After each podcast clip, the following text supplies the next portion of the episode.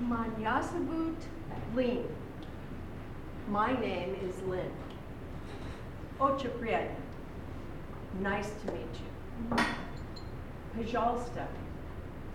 Please make yourself comfortable. Spasiba. Thank you all for coming tonight.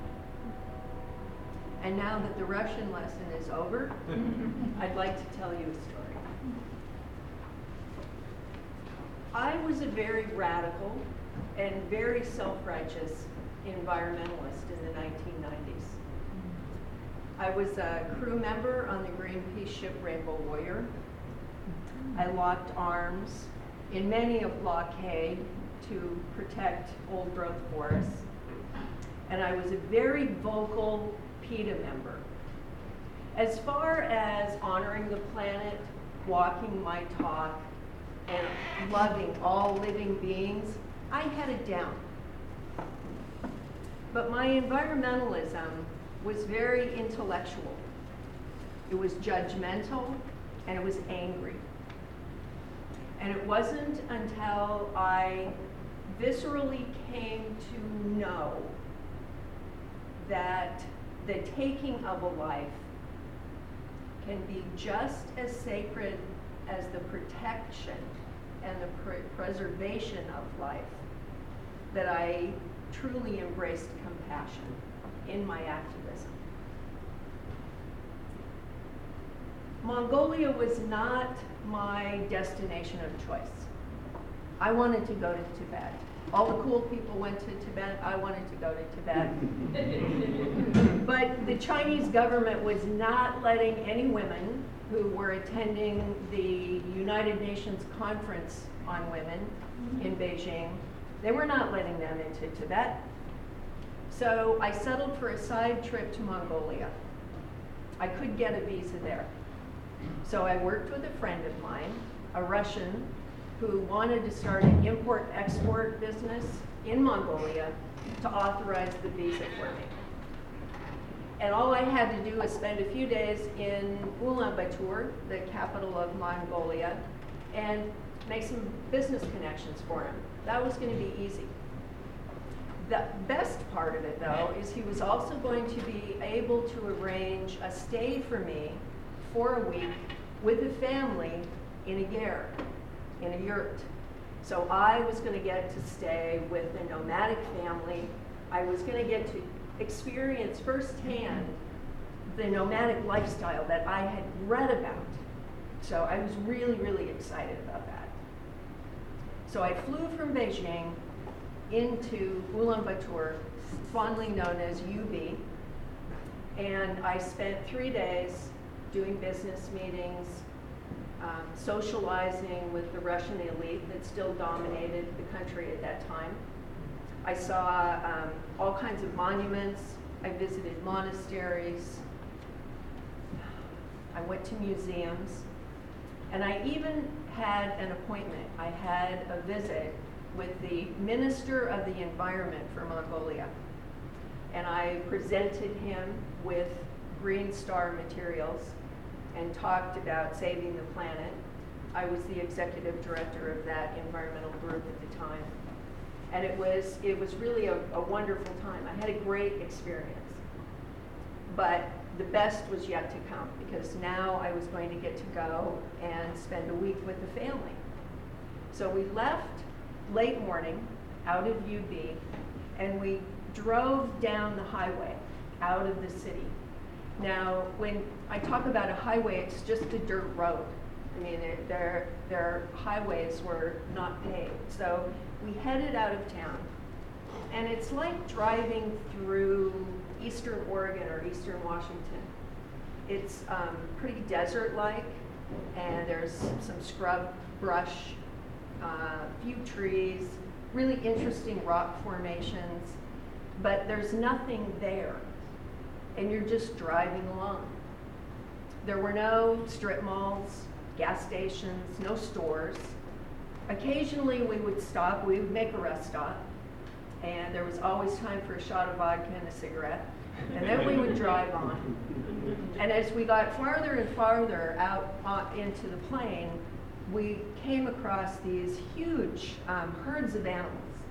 So there were mostly sheep, but there were also camels and yaks, and they were always tended by Mongolian men and boys on their little Mongolian ponies in traditional dress.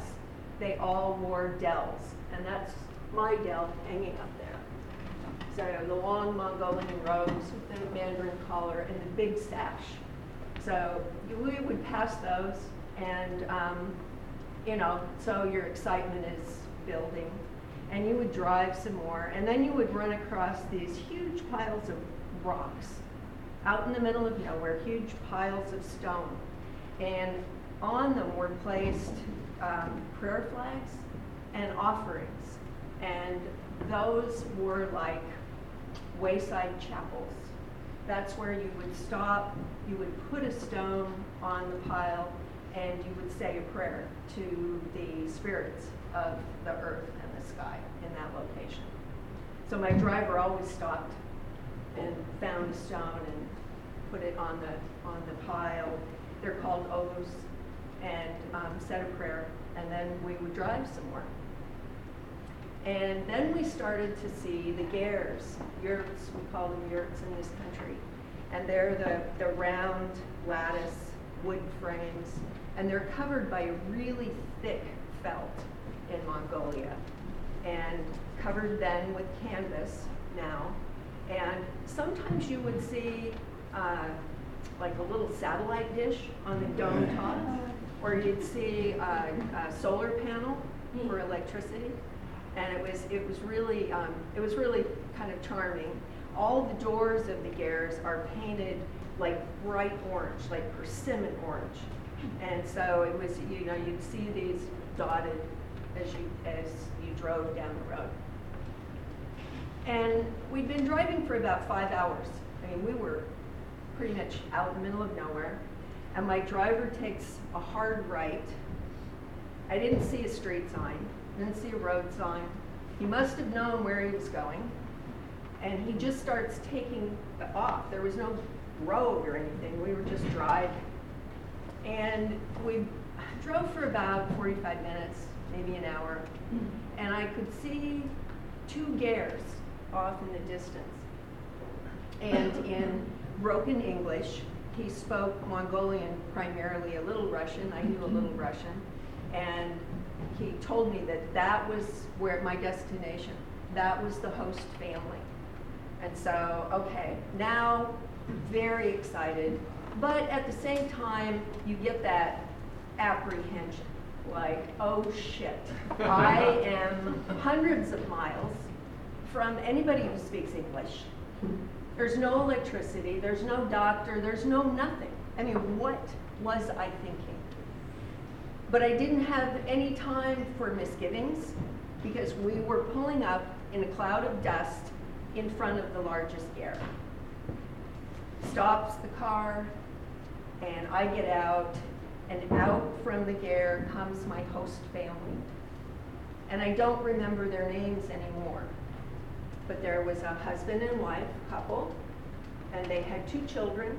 They were like seven and five and there was an older gentleman who was the father of the wife. And they all came out and were standing there, and the driver um, introduces them to me. And so I'm like, Manyaza Bulane, Ochin Briadna. Um, and he gets my backpack from the car and throws it on the ground. Says, I'll see you in five days. Dos Vidonia and he drives away. okay, you know, I, I'm totally down with this. This is going to be good. And so they start going into the ger.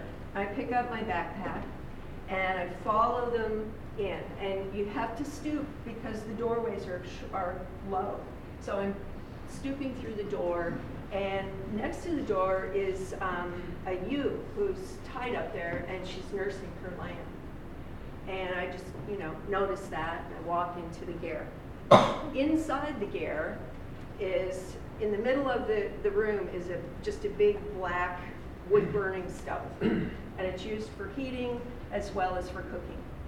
And on top of that was this big pan of salty milk tea. That's what you drink like soda pop there, salty milk tea.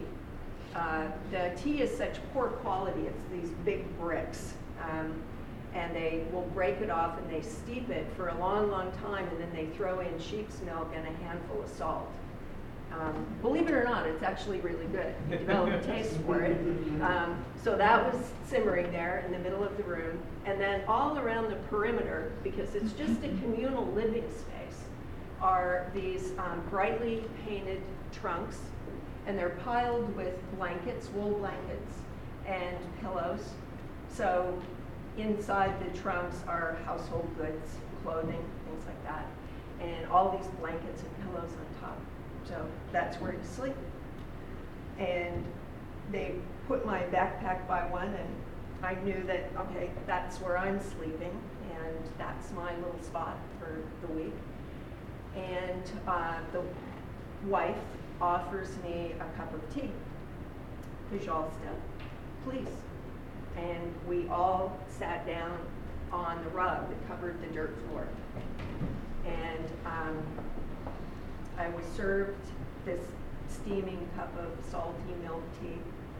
And, you know, thank goodness for my few words of Russian, spasiba. And um, we started to get to know one another as best we could as we sipped our tea. Now, the husband knew some Russian. Um, no one else spoke anything about Mongolian, and I have lost all of my cheat sheets that had Mongolian words.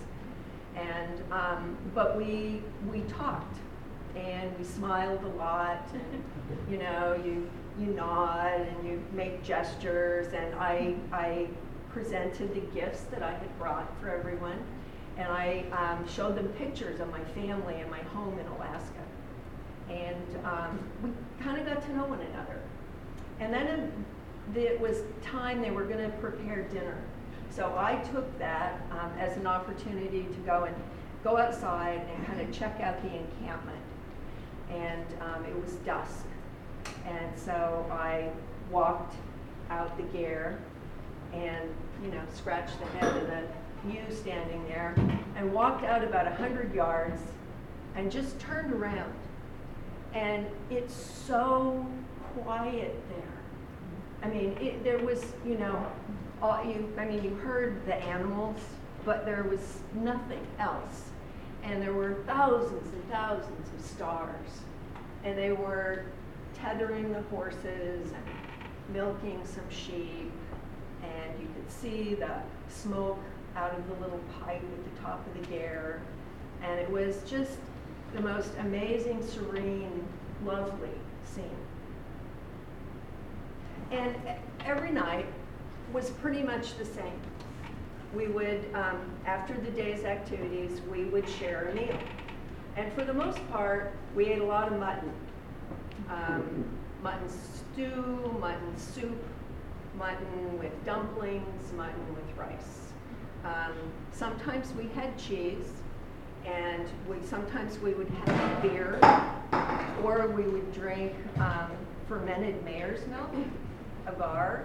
It's like drinking brie. Um, very, very fragrant. Not a whole lot of alcohol content, but you know, interesting beverage. Um, and sometimes, if we were really lucky, we would get these little Russian chocolate bars for dessert. And um, then we would clean up. We'd heat water right there where we cooked, and we would um, clean up and then we would all sit down um, on the rug there in the ger, and the grandfather would tell stories. Now, we only spoke Mongolian, but as the nights went by, I could pick up some words, and I could tell by the gestures and the expressions of the people there in the room kind of what the gist of the story was. And it was really, it was really amazing to be able to be there and to share that. And um, that's, that's what happened every night. Then the lanterns would be turned out, and we would all dive under these piles of wool blankets to go sleep. and it's something I will never forget the scent of wool and the smell of sheep. I mean, you are surrounded by that. The, the walls of the ger, that pressed felt that they make, is so full of um, like raw lanolin that your fingers get oily. So, I mean, you just smell that. The blankets are wool, the pillows are wool, the rugs are wool, and there's hundreds of sheep outside. So you just smell, that's what you smell. And even now, when it's winter and I'm wearing one of my wool sweaters and it gets wet, it's like I'm instantly transported back to Mongolia. Now, the days were pretty much the same too. They were just everyday life. Um, I would collect dried dung and uh, wood for the fire. I learned to make kefir and cheese and dumplings. Um, I would help with the laundry. I was given boots to wear and a deel. And because I was a guest and a Westerner, I was allowed to go out um, with the men when they herded the sheep, when they took the sheep out. It's not, women usually don't have time to do that, but because I was a guest, I was allowed to do that for a few days. And that was just amazing as well. You got to ride those little Mongolian ponies. They're not very tall. And the, um, the saddles are very stiff. Um, but you'd ride along, you know, and there you were in the middle of nowhere. I mean, just you had all kinds of time to think, and it was just vast and beautiful. I mean, the, that country is just amazing, and it's actually heartbreaking now to know that it's been so devastated by um, the, the environment and the weather there now. Um, but anyway, it was beautiful and really remarkable at the time. So the night, uh, the morning before I was going to leave was kind of just same as it always was. And the father, the husband, came up to talk, to talk to me. Now, he could speak to me more than anyone because he knew more Russian. And I knew enough boat Russian at that time that I could understand what he was saying. And he told me that that night they were going to have like a party for me. Um, they had invited some other families to come, and I thought, okay, this is this was awesome. I mean, I was humbled, but at the same time, I'm thinking, all right, I get to see some more people. There's going to be good food. There's going to be music, probably lots of vodka. This is going to be a good night. And um, so I went about my morning. And I was coming back with this armload of wood from down near the stream. And the grandfather, who we would smile, but we never really communicated. And he was waving to me. So I put the wood down and I went over to where he was, and he was untying the ewe that had been tethered there by the ger. And I'd gotten to know her. I mean, every time I went in and out, you know, I'd scratch her behind the ears. I talked to her like I would my dogs back home. And um, he was untying her and tying the lamb up. And he motions me to come with him, and we walked over past the corral a little bit. And we sit down on the ground.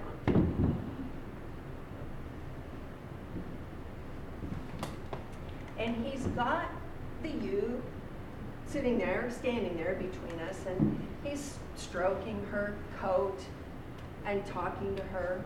And, oh, and I'm doing the same.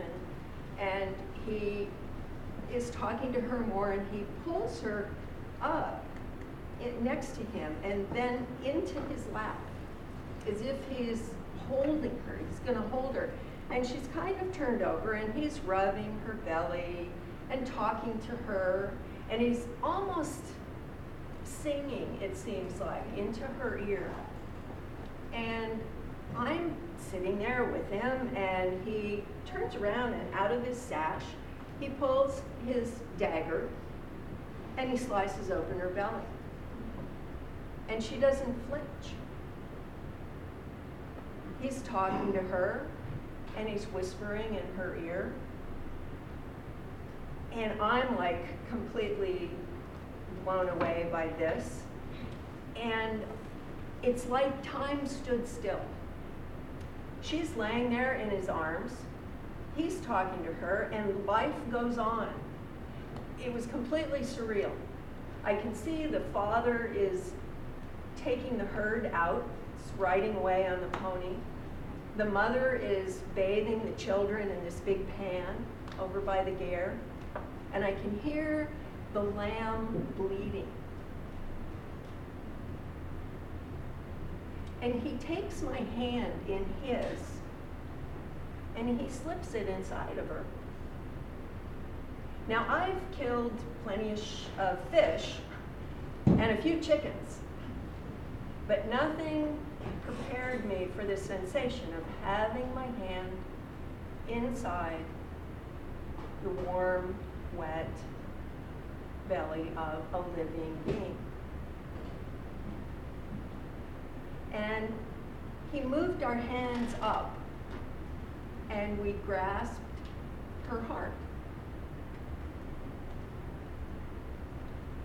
And we steadily squeezed and put pressure on her heart.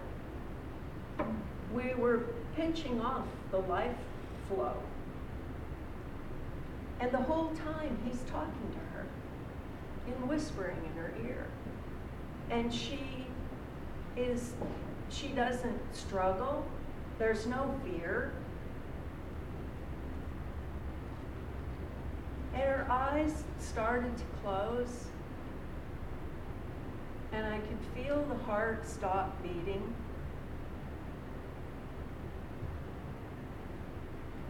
And we withdrew our hands. And the tears fell down my cheeks, ran down my cheeks, and fell onto the body of this dying ewe. And I was completely overcome with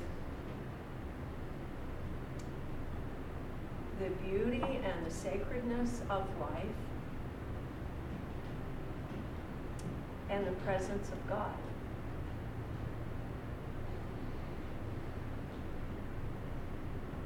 And he laid her gently down on the ground and deftly cut her throat.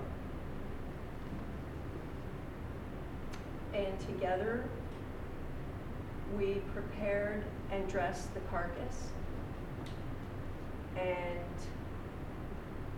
prepared the meat that was going to be cooked that night in my honor.